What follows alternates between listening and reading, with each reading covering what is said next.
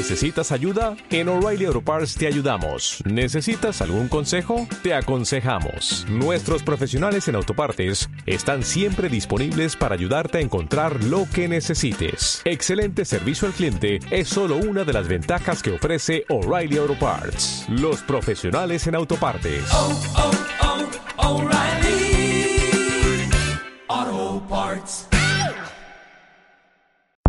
Somos RIU, Radio Internacional Universitaria. Una hora para conocer qué hacen las radios universitarias.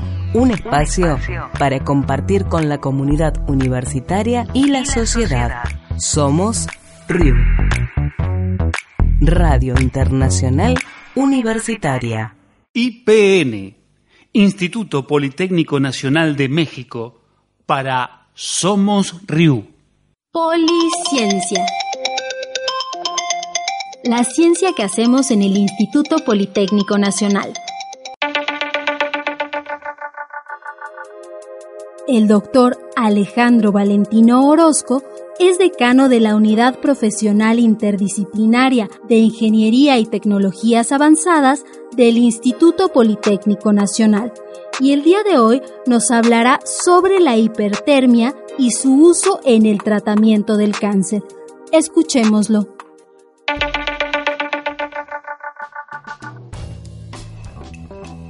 El uso de la hipertermia, que es incrementar la temperatura de las células, tanto cancerígenas como sanas, a temperaturas muy cercanas a 42.5-43 grados centígrados, es una técnica que se ha implementado desde los 90, incluso desde los 80. En México hay desarrollos que nacen desde los 90 en Simvestab dentro del propio Instituto Politécnico Nacional y en el extranjero ha sido una técnica que se ha explotado mucho más que en nuestro país en países como Holanda, incluso en países como Francia, son la primera alternativa para procesos de tratamiento del cáncer, incluso por encima de las radiaciones ionizantes, como puede ser la quimioterapia o la radioterapia. ¿En qué consiste? Es incrementar la temperatura de los tejidos a 42.5 grados centígrados, sostenerla por un tiempo determinado hasta que la célula pueda morir, no por apoptosis, que sería muerte programada celular, sino porque ha sido quemada. Ha llegado a la ablación del tejido. Puede lograrse a través de dos técnicas particularmente. La primera se llama diatermia y es la aplicación de energías no ionizantes, muy en particular de ondas electromagnéticas de radio, radiofrecuencia, que pueden estar muy cercanas a los 490 MHz y se han intentado hacer estudios de frecuencias mucho más grandes buscando de alguna manera que los radiadores o aplicadores de esta onda electromagnética sean cada vez más pequeños. De más frecuencia podemos lograr resonancia en los tejidos con instrumentos más pequeños. Ambas buscamos de alguna forma, ya sea que sea radiado de forma superficial, buscando penetre la onda hasta el tejido y logre la muerte de las células cancerígenas y que obviamente tendrá que ser retirada posteriormente, ya sea a través de cirugía o por procesos naturales del cuerpo humano.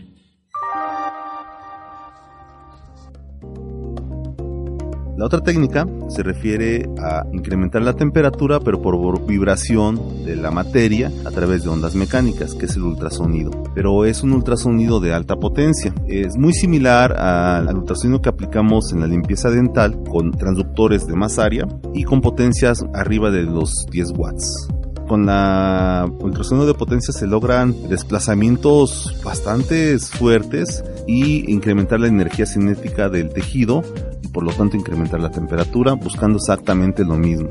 Y de hecho podría decir sin, sin ser tan quisquillosos que casi todos los procedimientos para el tratamiento del cáncer se refieren a eso. Incrementa la temperatura al tejido y por la propia naturaleza de los tejidos cancerígenos de alguna forma no logran eh, liberar toda la energía térmica que le está siendo aplicada como lo haría una célula que está sana a través de procedimientos eh, de liberación de temperatura como son la sudoración, eh, la hiperventilación, el incremento del pulso cardíaco, de la presión cardíaca. de igual manera el cáncer va a intentar hacerlo pero bueno tiene otro tipo de naturaleza que no lo va a lograr. Entonces la invitación es que sigamos haciendo estudios sobre esto, eh, lleguemos a lo que hacen los europeos, ya aplicarlo como el tratamiento de primer orden para los pacientes, puesto ellos tienen incluso eh, datos que nos indican que el 90% de las personas que utilizan hipertermia son curadas en dos meses aproximadamente en cánceres de mama y en cánceres de próstata hagamos lo necesario aquí en México para traer esta técnica, para retraerla, porque aquí empezamos, y fomentarla a través de su uso.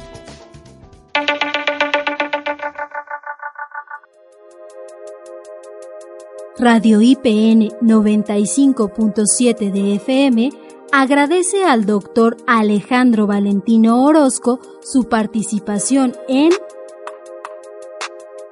Policiencia. La ciencia que hacemos en el Instituto Politécnico Nacional.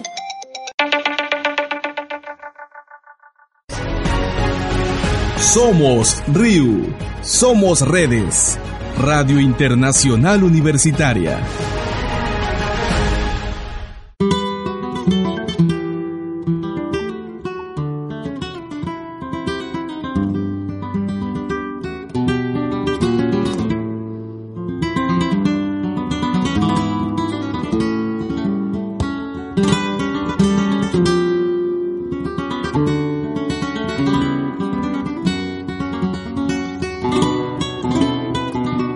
Bienvenidos, un saludo de Isabel Baeza desde Radio UNED de la Universidad Nacional de Educación a Distancia de España, para Somos Riu.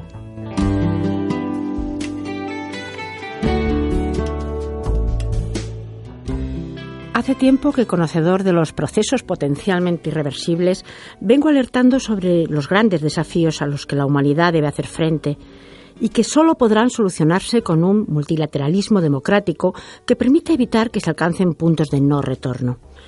E iniciar una nueva era en la que la razón de la fuerza se sustituya por la fuerza de la razón y las armas por la palabra, de tal modo que puedan cumplirse las inaplazables responsabilidades intergeneracionales. Federico Mayor Zaragoza, y con Federico Mayor Zaragoza tenemos el honor de compartir los siguientes minutos. He querido empezar con estas palabras que son suyas y que vamos a desarrollar a lo largo de esta entrevista. Lo primero, muy agradecida por su presencia aquí en los estudios de la UNED. Bienvenido. Estoy encantado de estar en la UNED porque creo que es una gran institución docente de educación superior. Y educación superior significa educarnos libres y responsables a escala superior. Y aparte de eso también estoy muy contento de estar aquí con usted. Hacer un currículum de Federico Mayor Zaragoza nos llevaría prácticamente todo el programa. Simplemente unas notas que yo creo que todos conocemos. Don Federico Mayor Zaragoza es un bioquímico, es un científico, es un político, ha sido director general de la UNESCO desde el año 1987 al año 1999. Ha tenido multitud de cargos, ha sido rector de la Universidad de Granada, como digo, ha estado dentro de la política y es un gran científico, director también del Consejo de Investigaciones Científicas, si no me equivoco, como digo, un currículum amplísimo, por lo que su voz y su palabra tienen una importancia grande, yo creo, en estos momentos de incertidumbre global. Así que, don Federico, yo creo que me gustaría empezar por eso. ¿En qué momento se encuentra nuestro planeta? ¿En qué momento nos encontramos? ¿Y por qué cree, como he dicho en estas palabras iniciales, que hay que sustituir unas cosas por otras? Pues uh, mire, la verdad es que la trayectoria de la humanidad, pues ha habido también otros muchos momentos en el pasado, incluso que hoy he vivido, que han sido momentos de gran complejidad y que han tenido, por tanto, que contar con la lucidez y el coraje de una serie de personajes que en un momento determinado han sido capaces de reconducir aquellas situaciones de gran precariedad. Pero en esta frase que usted ha leído, lo que yo insisto es en la irreversibilidad. Por primera vez en la historia de la humanidad es la acción de la especie humana sobre la Tierra la que está produciendo un deterioro progresivo de la habitabilidad de la Tierra, de las condiciones de calidad de vida, si usted quiere expresar. Claro, y en este caso tenemos que decir, ojo, ahora ya no se trata solo de hacer uh, nuevos informes y más estudios y más diagnósticos, no, no, ahora se trata de una acción inmediata, porque si no llegaremos a puntos de no retorno. Y esto sería un error histórico, un error, usted se imagina que por primera vez, que por primera vez en la historia de la humanidad tuviéramos que decir a las generaciones que llegan a un paso de la nuestra, las generaciones venideras, les tuviéramos que decir, oye, mira, os encontráis con una tierra donde la capacidad para una vida digna, plena, ya no existe porque hemos sido incapaces, a pesar de las alertas, a pesar de las alarmas, a pesar de las veces que hemos dicho ojo, ojo, a pesar de eso, se ha desoído este grito. Y por eso yo creo que ahora lo que tenemos que hacer es, ya que ahora ya lo podemos hacer también por primera vez en la historia, ya tenemos voz, ya estamos en plan de igualdad el hombre y la mujer, ha llegado el momento de elevar la voz y decir vamos a sustituir la fuerza por la palabra. Desde aquí estamos en una radio universitaria, estamos en la Universidad Nacional de Educación a Distancia, también dentro de la Asociación de Radios Universitarias y también de la Radio Internacional Universitaria Red de Redes, RIU. Todo eso engloba, y yo sé que usted es defensor a ultranza de la educación, de la universidad, de la comunicación desde la universidad, de esta comunicación que puede ser más o menos mayoritaria. Tenemos radios como pues, la de México o la misma UNED, que tiene muchísimos oyentes y otras muchas. Todos juntos somos importantes. ¿Cuál cree que es el papel? Y me permito hacerle esta pregunta porque sé que usted pues, nos ha apoyado desde siempre de la universidad en general y también de la comunicación desde la universidad. A mí por eso me gusta tanto de lo de la UNED, educación a distancia, porque es lo que necesitamos. En estos momentos lo que necesitamos es educación. Y educación, la definición de la UNESCO en su artículo primero es preciosa.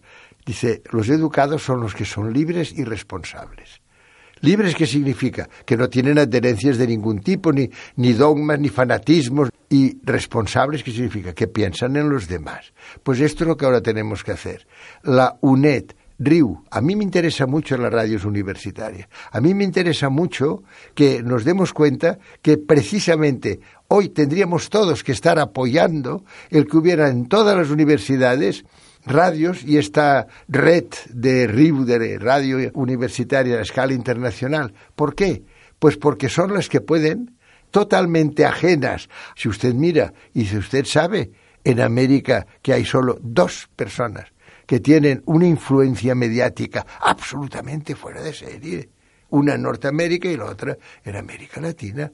No puede ser, no puede ser. Lo primero que hay que exigir a la información es que sea veraz. Y hoy tenemos informaciones que no son veraces y tenemos informaciones que nos distraen a la gente y que hay una especie de abducción y hay personas que solo están pensando en que si Messi es mejor, que conste que Messi es mejor, bueno, pero, pero están pensando únicamente en cuestiones deportivas o de espectáculos. No. Hoy tenemos que decir a cada ser humano, a cada ciudadano, hay que decirle, los problemas son globales, las amenazas son globales, pueden ser irreversibles, el Ártico ya no existe, el Ártico, el océano glacial ártico, ha desaparecido, se ha fundido, hemos sido unos bárbaros. Yo repito con mucha frecuencia, porque usted ya me lo ha oído, porque para mí fue muy importante cuando yo tenía 16 o 17 años leer aquella frase terrible de Albert Camus que decía, les desprecio porque pudiendo tanto se atrevieron a tan poco. Pues que esto no nos lo digan nuestros nietos y nuestros bisnietos, pero si seguimos así nos lo dirán. Por eso la radio, los medios de comunicación en general, pero la radio en particular, es un medio para hacer llegar a todo el mundo y decir, ha llegado el momento de estar despiertos. Hubo dos nonagenarios hace pocos años, los del 15 de mayo, Hubo dos nonagenarios, uno se llamaba Stephen Hessel y el otro aquí en España José Luis San Pedro, que dijeron, ojo a la juventud, le dijeron, ojo, porque ha llegado el momento de pasar de la fuerza a la palabra. Ha llegado el momento en que nos demos cuenta de que ya está bien de coacción, de fuerza, de cañones, de armas nucleares. Ya está bien. Ahora lo que tenemos que hacer es procurar que toda la gente tenga unos servicios sanitarios adecuados y unos sistemas educativos buenos y que cuidemos del medio ambiente. Esto ahora lo tenemos que repetir. Me encantó lo que le dijo José Luis San Pedro a los jóvenes. Les dijo, tendréis que cambiar de rumbo y de nave, les dijo, y de nave. Y ha llegado el momento de cambiar de rumbo y nave. Ya hace unos años no lo podíamos hacer y ahora lo podemos hacer. Ahora ya sabemos lo que acontece. Ahora ya tenemos voz, pero sobre todo ahora ya les tenemos a ustedes, a la mujer. La mujer no existía ni en España ni en ningún lado del mundo. La mayor parte de la gente no existía, nacía, vivía y moría en unos kilómetros cuadrados. Pero es que ahora además la mujer se está convirtiendo en la piedra angular del futuro. Cuando yo en el año 96 fui a ver al presidente Nelson Mandela y le dije, oiga presidente, estoy muy decepcionado porque yo he creado la cultura de paz en lugar de la guerra y resulta que no, resulta que todo el mundo lo que quiere es saber aquí tal, las víctimas, los héroes y tal. Y me dijo, esperes tan solo unos años. Dice, porque es que ahora lo que pasa es que no hay mujeres. Dice, en 15 o 20 años todo eso va a cambiar. Y me dijo, y la mujer se convertirá en la piedra angular de la nueva era. Creo que no hay nada más que añadir señor Mayor Zaragoza, porque usted nos ha dejado con estas palabras para la reflexión. Muchísimas gracias por haber compartido todo este tiempo con nosotros y tantos mensajes que ahora debemos interiorizar. Estar en es un placer siempre. Muchísimas gracias. Somos RIU, Radio Internacional Universitaria. Somos las radios universitarias del mundo. Somos RIU. Una hora para conocer qué hacen las radios universitarias, nuestras radios, nuestras voces unidas en el aire. Somos RIU. Somos redes. Universidad Autónoma Metropolitana de México, Radio UAM, para Somos Riu. UAM Radio presenta. Radio presenta. Voces visibles. Ideas para generar un cambio de conciencia. libres, diversas. Vivas y libres nos queremos. Y yo suelo decir vivas, libres y deseantes nos queremos, porque lo que importa no es solamente esa violencia extrema, sino marcar otros tipos de violencias y el deseo de las mujeres organizadas que tenemos de vivir mejor, de cambiar el mundo, de revolucionarnos y de revolucionar. Paro Internacional, de, mujeres. La experiencia en, Buenos Aires Segunda parte. Gabriela Lozano Rubelo. El momento es único, y eso lo saben miles de jóvenes cuya participación en el paro internacional de mujeres fue también numerosa. La periodista Luciana Pecker describió la jornada como un carnaval feminista, en el cierre, la activista Liliana Daunes dio lectura a un documento que fue resultado de numerosas asambleas, una forma de construcción política que se nutrió de cientos de organizaciones, experiencias y luchas. Con voz profunda, Liliana Daunes señaló las razones del paro.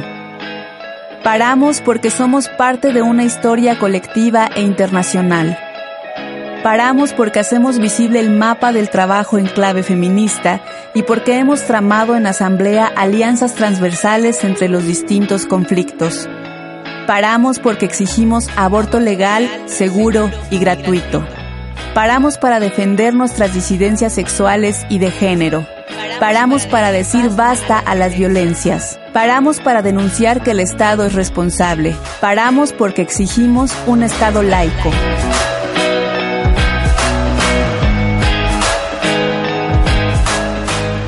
Conforme las columnas llegaban a la plaza del Congreso, el espacio se convirtió en un campamento donde ellas se encontraron para recuperar fuerzas y compartir su experiencia de la marcha y de la vida.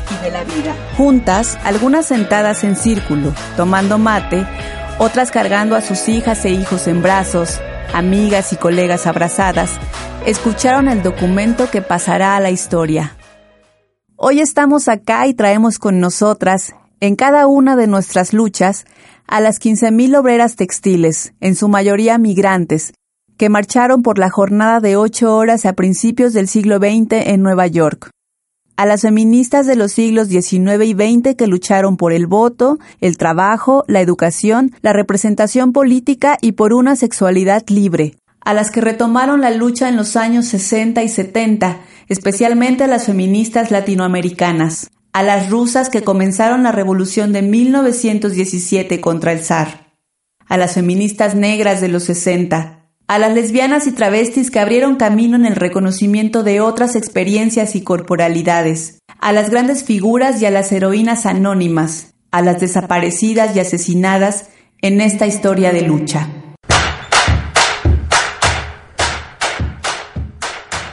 En este paro internacional participaron todas las mujeres, aquellas que están ocupadas y desocupadas, las asalariadas y las que cobran subsidios, lo mismo las que realizan tareas domésticas y de cuidado. Todas rechazaron, en un acto de importante magnitud, los despidos y la flexibilización laboral que intenta disciplinar a la clase trabajadora en todo el mundo. Verónica Gago comenta que el feminismo ha podido poner en el centro de la escena la cuestión del trabajo. Esto se viene construyendo desde que la herramienta del paro ha sido reapropiada y reinventada por el movimiento de asambleas feministas populares. Ruth Zubriger, integrante de Socorristas en Red, compartió una reflexión. Y ahora nos queda pensar, ¿cómo hacemos para que esta acción impresionante, que suma miles y miles de movilizadas en el mundo, siga creciendo en organización? y en llevar adelante los cambios que exigimos cuando decimos que queremos cambiarlo todo. Reloj de campana, tócame las horas. Reloj de campana, tócame las horas para que despierten las mujeres todas. Para que despierten las mujeres todas. Vale entonces preguntarse, ¿qué se ganó con un paro como el del 8 de marzo? ¿Son medibles sus efectos? Un paro sindical suele tener una reivindicación explícita, calculable, pero este paro demostró que las calles de las ciudades ya no son suficientes para el movimiento de mujeres. Cada vez son más las que demandan una sociedad con otras reglas. Lo cierto es que la experiencia que se aprendió en este proceso quedó prendada en los ojos de quienes participaron y fueron testigos de este gran día para que despierten las sacerdotisas, para que despierten las sacerdotisas. Voces visibles. Área de investigación Mujer, Identidad y Poder del Departamento de Política y Cultura, la maestría en Estudios de la Mujer y el doctorado en Estudios Feministas de la Unidad Xochimilco de la UAM. Guam Radio presentó Voces Visibles.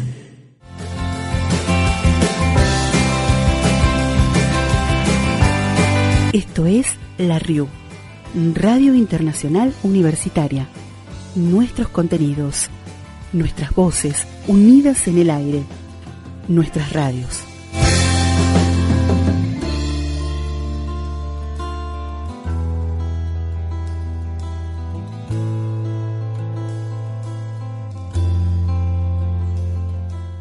Onda Campus, Universidad de Extremadura, España, en Somos Riu. El Té de los Locos es un programa de reflexión sobre los sentimientos, la vida y diferentes aspectos de la sociedad. El siguiente fragmento está dedicado a la masificación del montañismo como actividad de ocio trivial a raíz de una famosa imagen reciente de una cima del Everest atestada de gente. Bueno, y como esto es un programa un poco loco, pues vamos a darle un giro al mundo de la aventura, ¿no? Y es que yo considero que este mundo de la aventura se están convirtiendo en manicomios ambulantes. Eh, y tenemos dos casos evidentes. Uno a nivel mundial, que sería el tema del Everest, quiero decir que y de eso supongo que sí, porque está llegando aparte del tema de la basura y del medio ambiente y de y otros el caso evidente del Camino de Santiago, no son verdaderos ambulantes, quiero decir que tenemos a nivel nacional y a nivel mundial. Mm, Aquí el orden de los factores a la hora de afrontar uno a otro, que quiero hablar de los dos, me da igual, yo si queréis os lo dejo a vuestra elección. Y si no mm, empiezo por el mundial por fuera y luego empezamos por casa, si, por donde me guiáis. Su majestad. No, su majestad aquí pide. Que luego corta cabeza. Si estáis siguiendo la serie, si estáis siguiendo la serie Juego de Tronos, yo necesito la mano del rey de vez en cuando también. No sé si la veis. Bueno, pues la- tanto lo- los que son reyes son, tienen allí su su consejillo, sus consejeros, ¿no? pero hay uno que destaca porque lleva además una insignia aquí y es la mano del rey, es su apoyo, su, eh, su hombre de confianza. Es que esto de Juego de Tronos está dando mucho sí. Bueno, pues el romanticismo este del que hablábamos antes a la hora de, de escalar el Everest eh, se ha visto por ascensiones ahora, ¿no? Sustituido, en este caso, como un paquete turístico. No sé si estáis un poco al tanto de todo lo que está sucediendo ahí, ¿no? No, la verdad que no. No me interesa Lo- mucho lo- yo por lo los pillas de marrón alpinistas total. del- los No, alpinistas pues, del Everest y sus cosas. Deberíais de leerlo porque... Yo te puedo decir que anda que no tenemos picos de Everest cada uno Eh, bueno, con pero su a vida. ti te debe de afectar. Tú el otro día me comentabas una anécdota de, de la cantidad de basura que viste en una playa cuando fuiste a... Sí. Y no sabes la cantidad de basura que hay ahora mismo en una de las montañas más, em- la montaña más alta y un emblema realmente de la naturaleza. ¿no? Esta es la, porque es que ya hay paquetes de, de- de- para ascender a, a, al quiero decir, eh, de gente como tú o como yo que pues venga. ¿dónde vamos a ir? Pues vamos a subir al Everest. Nos oxigena, no estamos, no somos profesionales, llevamos botellas de oxígeno desde el comienzo, los cam- los crampones se, se, se, se acumulan allí porque la gente ya no tiene ni dónde clavarlos, ¿no? Eh, Sí, sí, sí, eso supongo que son la, la estupidez de la gente que busca sensaciones extremas cuando una- son es incapaces de tener ni, ni la más mínima sensación normal, ¿sabes? Hay que empezar por lo normal y luego seguir subiendo, ¿no? Poniendo el símil de, Pero- del Everest, primero conoce el mundo que hay a, a nivel del mar y luego ya Pero- vas escalando, pero... Pero aquello era como un privilegio y hoy se ha convertido pff, ese techo del mundo, ¿no? Que eh, agárrate a la cuerda y ya llegarás a la cima, ¿no? Todos tenemos ese sueño de llegar a la... Y entonces, pues, es una especie de parque temático. Que eso tiene un daño medioambiental terrible, te lo digo por lo que tú Mm. me hablabas el otro día, de esa cala que tuviste absolutamente destrozada, de la cantidad de plástico que tenía. Pues imagínate esta gente el destrozo tan absoluto, eh, porque Mm. al final todo esto es dinero, que está causando eh, eh, esa masificación que se está produciendo, todos esos desperdicios se quedan allí, igual que los cadáveres muchas veces, ¿no? Además, pues, no importa, es que, igual que los drogadictos se familiarizan con la muerte, aquí también, mira, allí fallece uno, lo estás viendo morir, pero como lo único que te importa es subir, porque no tienes espíritu aventurero, o, mon- o las reglas del alpinista, tú lo dejas allí eh, medio a morirse, ¿no? Quiero decir que eh, no sé cómo, cómo, cómo- yo lo que creo que se están cargando todos los principios de los alpinistas, ¿no? lo están fulminando, ¿no? Y toda esa Pero, gente eh, realmente tiene que tener, eh, como pasa, como luego hablaremos del, del Camino de Santiago, algo en su vida que le empuje a hacer eso de que no está, que no, no, no, no, no está bien, quiero decir. que le- me, siento insatisfecho, me siento mal, voy a afrontar ese reto como una manera de intentar salir de su propia miseria personal, de no sentirse bien. Por eso le denomino eso manicomios ambulantes, quiero decir. Creo que esa cadena humana subiendo por una cuerda ahí hasta llegar a un 8.000 y pico de metros, que no sé exactamente la altura del Everest, mm, hay algo detrás que se esconde de que esas personas no están bien psicológicamente. Yo no lo hago, por ejemplo. Yo creo que al final, eh, como considero que el ser humano, por desgracia, es invasor, es Sí. negativo. Somos una especie devoradora y ahora resulta que vivimos en un capitalismo brutal y se saca dinero y negocio de cualquier cosa y eh, por desgracia eh, lo estamos llevando a los rincones de la naturaleza porque podemos pagárnoslo, porque igual que nos podemos pagar, el que solo pueda pagar hacer un viajecito a la luna y estar en una estación espacial. Y los transatlánticos estos que llevan mogollón de señores en un barco, que ahora además mm, podemos acceder ante eran las grandes fortunas, quizá lo que se podían permitir el, el navegar por el mar, ahora está todo masificado, uno, mm, esos transatlánticos, que es lo que hablábamos de la, de la playa esta que yo me encontré, que me imagino que vacían, vacían basura de, de los barcos estos grandes y a donde vaya a caer. Pues en la montaña ahora pasa un poco lo mismo, quien se pueda permitir vivir uh, uh, uh, la experiencia maravillosa de hacer un, algo extremo y, y, ponerme el pin de yo he hecho, he ido, he estado, me lo puedo y no hay ninguna conciencia de la naturaleza, ni ninguna conciencia de la aventura, ni ninguna conciencia de Vía Everest porque me apasiona el mundo de, la, de, lo extremo, ¿no? De estar totalmente aislado, con un poco lo que hablaba Javi, ¿no? Que tú te encuentres eso, que tú subas y te encuentres contigo. La gente no lo hace con, esa intención ahora. lo puedo pagar, lo hago y a mí qué más me da si estoy con el serpa muerto o medio muerto llevándome las cuatro gilipolleces que lleve que al final, pero porque hemos... los verdaderos... Claro, que al final, pero al final lo que estamos haciendo también es una esclavización, como con el textil y todas estas cosas. Eh, si, veis si alguien ha visto imágenes de los serpas, en qué condiciones llegan a subir, pues con el volumen de peso que llegan a subir, absolutamente de, casi descalzos en muchos casos. Una, esclavitud. Sí, pero que no quería entrar mucho en el debate porque ahí hay muchos intereses. China, el Nepal, quiero decir eh, económicos quieren hacer, pues como se hace, por ejemplo, en, en, ciertas playas o zonas de aquí, quiero decir, por ejemplo, la, la playa de las catedrales que hay en, en Lugo, eh, nada más que dejan un número de personas, quiero decir, tienes que mm. solicitar previamente. Bueno, pues aquello mm, se les está escapando, no les importa, eh, entre comillas sí, pero no les importa el deterioro que está sufriendo ese monumento natural que existe. Mm.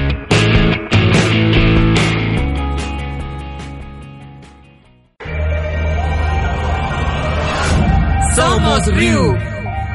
Somos redes. Radio Internacional Universitaria.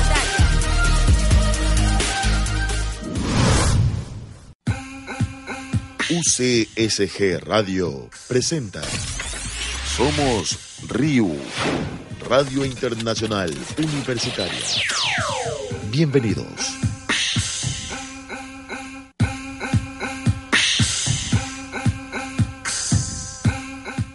Tal amigos de Somos Riu? Los saluda Denise Gonzaga Landín de Guayaquil, Ecuador, en representación de la Universidad Católica de Santiago de Guayaquil para llevarles a ustedes este programa, donde precisamente queremos que en todos los rincones del mundo conozcan cuál es la labor investigativa de nuestro Centro de Estudios Superiores a través de un medio como lo es la radio. Hoy les vamos a presentar un extracto del programa I100, dedicado a la difusión de las investigaciones científicas de la UCSG conducido por la doctora Irene Treyes. ¿De qué se trata esto? Bueno, pues lo vamos a conocer a continuación, aquí en Somos Riu. En este programa de hoy estaremos conversando con la doctora Hortensia Carranza, que es profesora de la Facultad de Artes y Humanidades, y conversaremos con ella sobre el tema de su tesis doctoral y que se denomina Propuesta Teórico-Metodológica Educomunicativa para el fortalecimiento de la articulación entre la programación televisiva educativa ecuatoriana y la formación curricular. Bienvenida, doctora Carranza.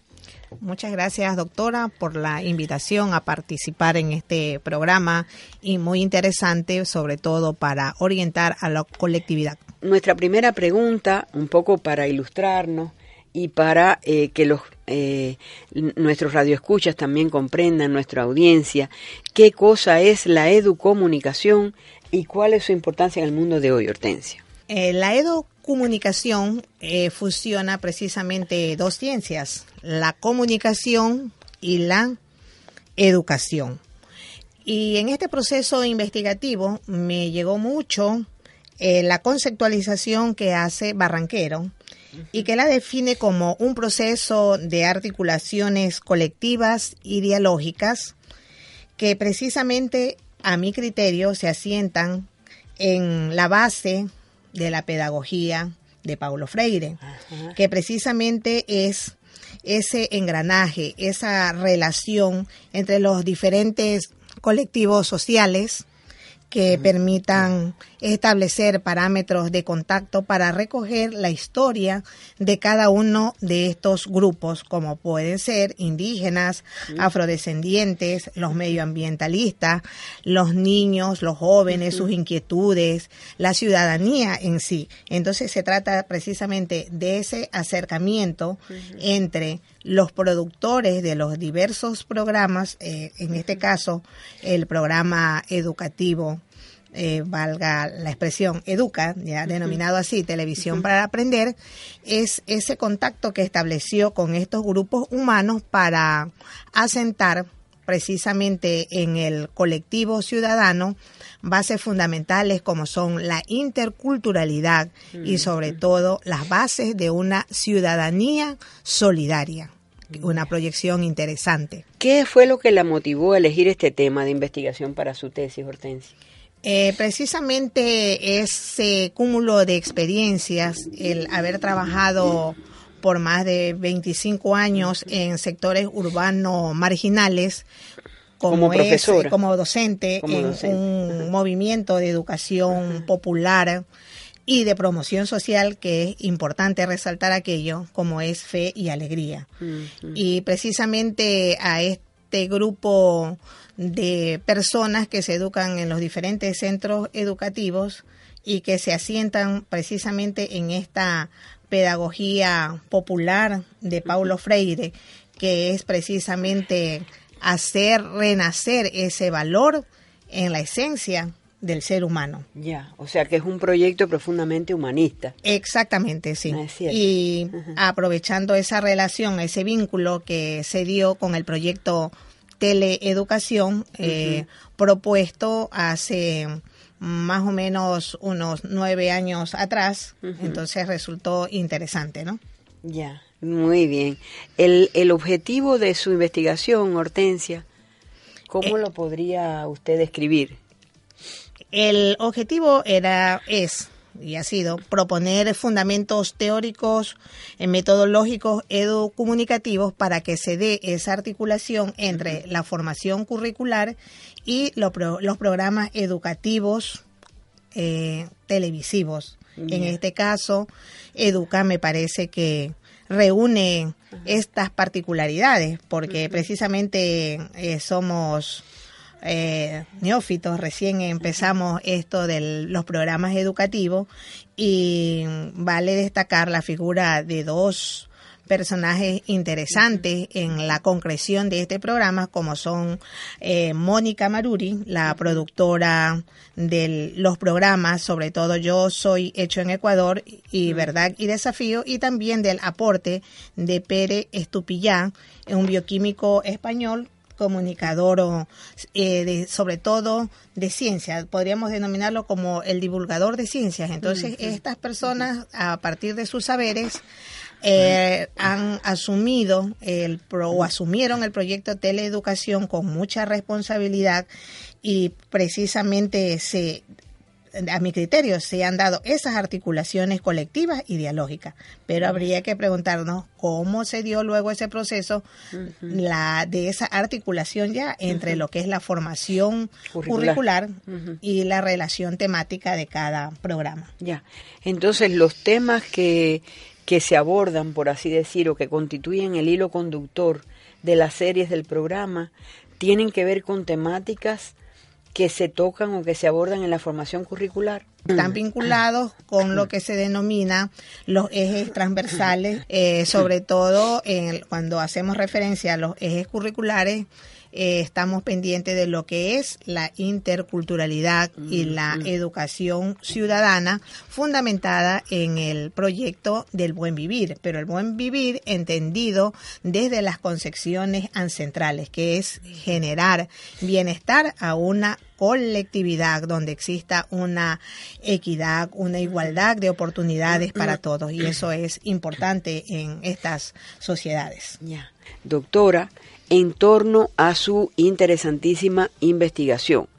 Eh, ¿Cómo fue que usted investiga este, este tema, qué técnicas de investigación utilizó usted en el estudio, a partir de qué muestra, explíquenos un poquito. Eh, a partir de una selección podríamos indicar de primero una muestra, Ajá. una muestra de 164 estudiantes de la unidad educativa fiscomisional Tepeyac de Fe y Alegría, asentada en el sector de la 29 y Oriente, parroquia Febres Cordero. Aquí en Guayaquil. Aquí en la ciudad de Guayaquil Ya. y ellos como sujetos del proceso de investigativo y lógicamente al personal docente de dicha institución conjuntamente con las autoridades. Eh, en cuanto a la muestra de los programas, fueron 10 tomados de él, eh, agrupándolos a través de ejes curriculares sobre todo, como por ejemplo el cuidado del medio ambiente que se aborda en los programas Ladrón de Cerebros como la nanotecnología, la amenaza del cambio climático y los misterios de la Amazonía.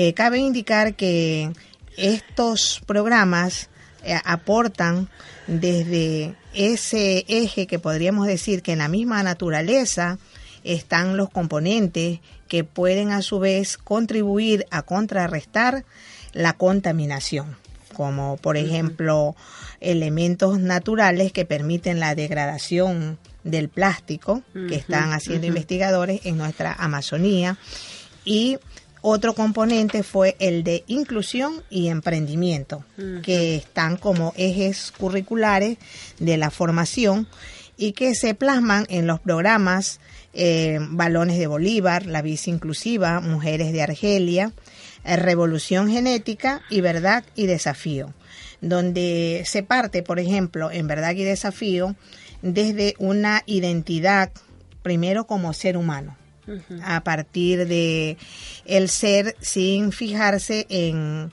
situaciones como la vestimenta y es un programa interesante porque se trata de adolescentes ¿ya? y ellos hacen su respectiva reflexión sobre esta particularidad y luego hay una identidad como región hasta llegar a lo que es el país. Es decir podríamos decir que hay como una metodología inductiva, se va de lo particular hasta aterrizar en lo que es la nación, ¿no? Eh, por otro lado está el emprendimiento de las mujeres de Argelia.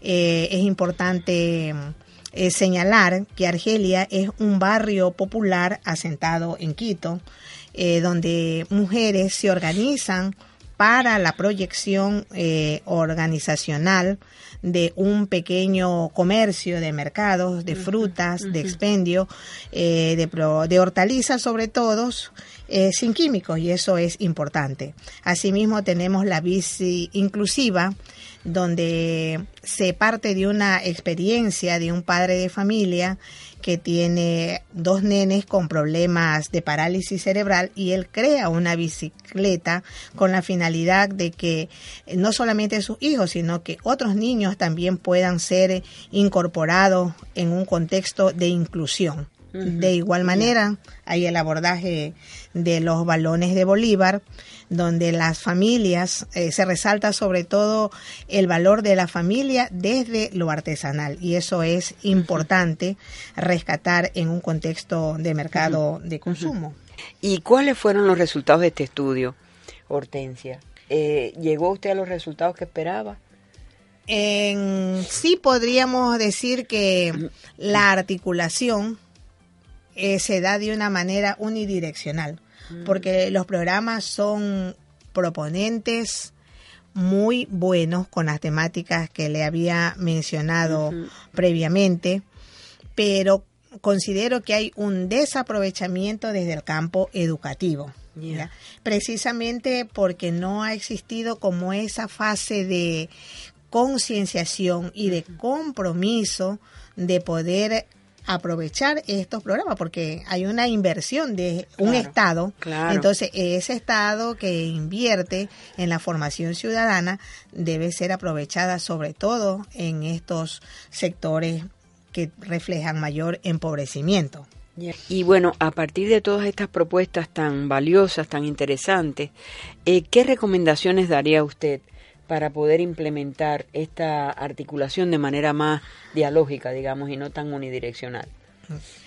estaría una correlación entre el Ministerio de Educación y el Ministerio de Inclusión Económica y Social, eh, porque precisamente el último ministerio tendría que como sectorizar cuáles son eh, los espacios más deprimidos y que son aquellos que requieren un proceso de formación que a su vez incluya todas las nuevas tecnologías, como el aprovechamiento del celular que tiene el ciudadano común, el espacio o el servicio de Internet y a su vez ese contacto con los productores ecuatorianos, que sí lo hay, y, eh, recalco, la figura de Mónica Maruri es muy importante e interesante, eh, dado su bagaje de formación como comunicadora y a su vez como educadora. Por lo tanto, ella tiene esas dos vertientes Doble condición. que favorecen esta formación. Eh, bueno amigos, llegamos al final del programa. Agradecemos una vez más la presencia de la doctora Hortensia Carranza. Amigos, hasta la próxima semana. Nos vemos. Con nosotros será hasta la siguiente semana y recuerden que en UCSG Radio también somos RIU. UCSG Radio presentó Somos RIU, Radio Internacional Universitaria. Somos Somos RIU. RIU. Somos redes. Radio Internacional Universitaria. RIU. Radio UJAT Universidad Juárez Autónoma de Tabasco, México en Somos Riu.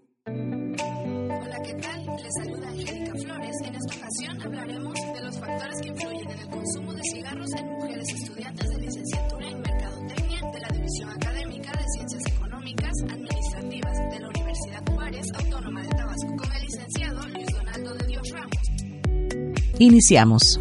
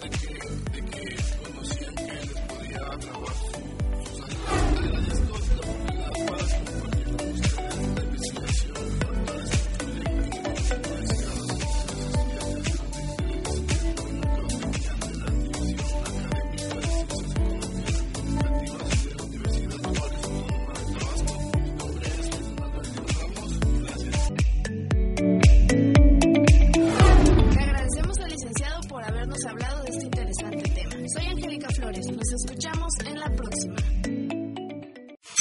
Somos RIU. Somos redes. Radio Internacional Universitaria. ¿Qué tal? ¿Cómo les va? Soy Karina Vanessa Ojeda. Esta semana para Somos Riu, desde FM UMPA vamos a contarte sobre UMPA Edita. Al respecto hablamos con Rogelio Corbalán, referente de UMPA Edita, la editorial de la Universidad Nacional de la Patagonia Austral, perteneciente a la Secretaría de Extensión Universitaria. Un padita es eh, todavía no está definido del todo, pero nosotros lo definimos como que es la editorial de la Universidad Nacional de la Patagonia Austral. Es un sello editorial. Claro. Y un padita se ocupa de eh, convertir en libros y hoy en día también podemos hablar de libros digitales o libros electrónicos, los materiales que, que presentan los profesores, eh, los docentes, nuestros docentes, eh, convertirlos en libros o en libros electrónicos. Eh, ¿cómo, cómo, cómo, cómo llegar a ese material? Bueno, muchas veces o por lo general es a través de convocatorias que en la que los docentes presentan el material, el material es analizado por eh, un comité editorial y ese comité es el que decide si se publica, si no se publica, cómo y cuán, cuándo y qué cantidad se va a publicar, este, si va a ser digital, si conviene hacerlo de una forma u otra. Este, se manejan también cuestiones de que tienen que ver con el marketing a veces, este, si es si está bueno hacer determinada cantidad o no, si te van a quedar los libros guardados, si si no los vas a poder vender, porque también hay que tener en cuenta todo eso, pero no solamente pero eso igual es menor, quiero decir, porque viste que nosotros como universidad no buscamos eh, no busca la universidad este, hacerse rica con esto, usufructuar este, el tema de la venta de los libros, este, sino que se difunda el conocimiento, ¿no? Devolverle Claro. a la a la comunidad un poco de todo lo que de todo lo que le da y pues, eh, creemos que dentro de la, de la extensión es una de las herramientas fundamentales poder tener este publicaciones que le sirvan a la comunidad y que estén al alcance de todos, ¿no es cierto? Claro. Este, bueno, y nosotros hacemos los libros, este, lo que hacemos nosotros eh, también en, eh, hacemos todo, como quien dice, se decía antes, la hechura del libro, ¿no es cierto? O sea, desde el material que nos trae el docente, este, también pasa por corrección, que no lo hacemos nosotros, la hacen correctores, por supuesto, este, correcciones de estilo, correcciones ortográficas, este, también a veces pasa por algún diseño, un prediseño, este, la diagramación, la puesta en página, hacemos todo eso, este, también las tapas, las contratapas, las solapas, bueno, todo lo que se debe diseñar para que después enviarlo a imprenta y que vuelva hecho un libro. Claro. Eh, ¿Y recordás ahora, o por ahí a lo mejor se te complica, ¿no? Pero, ¿qué cantidad de, de, libros, de, de, producciones, ediciones eh, eh, tenemos ya aproximadamente propias de la universidad? Mira, este, la universidad, como universidad, yo creo que tiene debe tener como unos más de 60, 70 títulos, ¿sí?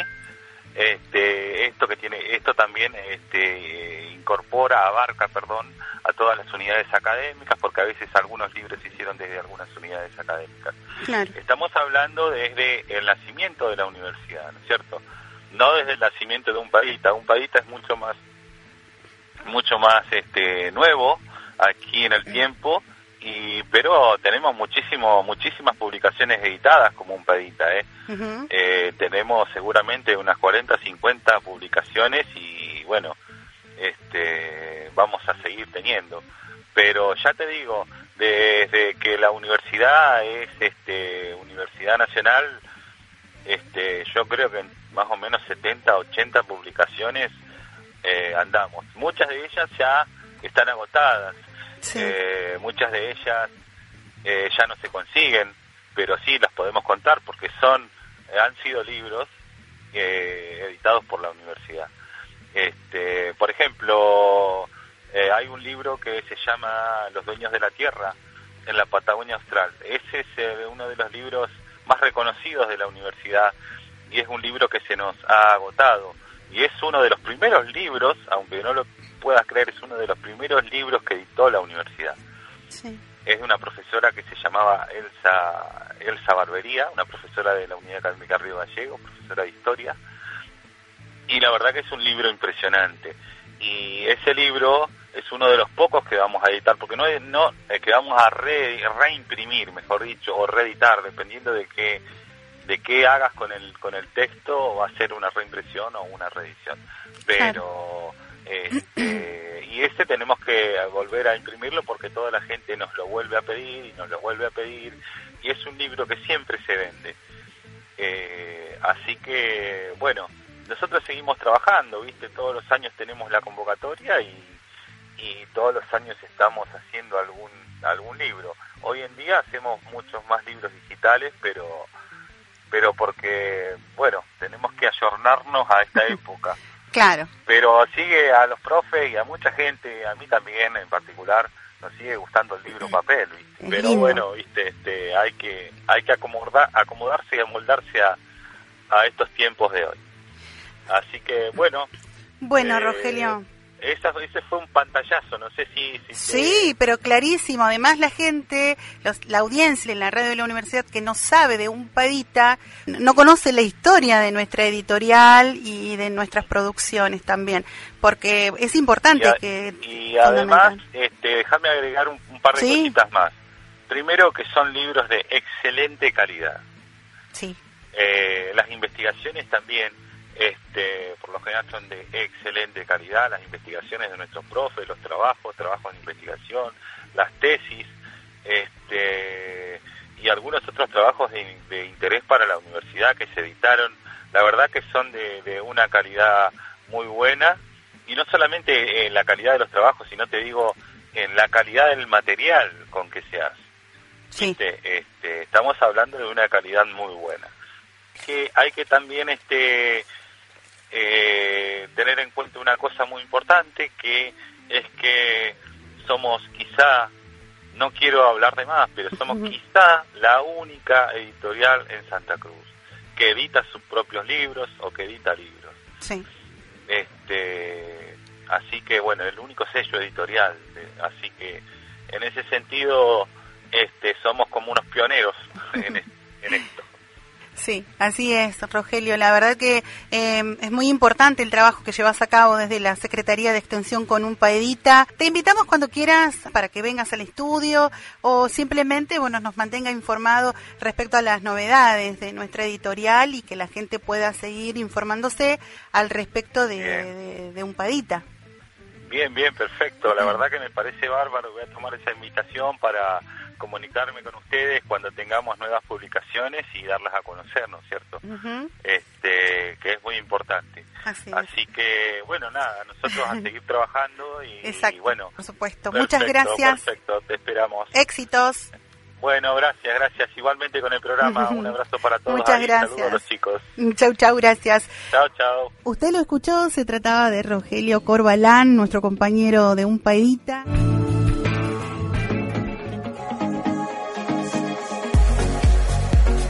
Somos Riu. Nuestros contenidos, nuestras voces, unidas en el aire, nuestras radios. Somos Riu. Somos Riu. Radio Internacional Universitaria. Red de redes. Universidad Nacional de la Patagonia Austral. FM UMPA.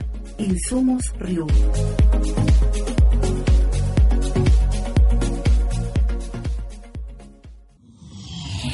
Somos Río. Nuestros contenidos. Nuestras voces unidas en el aire. Nuestra radio. Nuestras radios.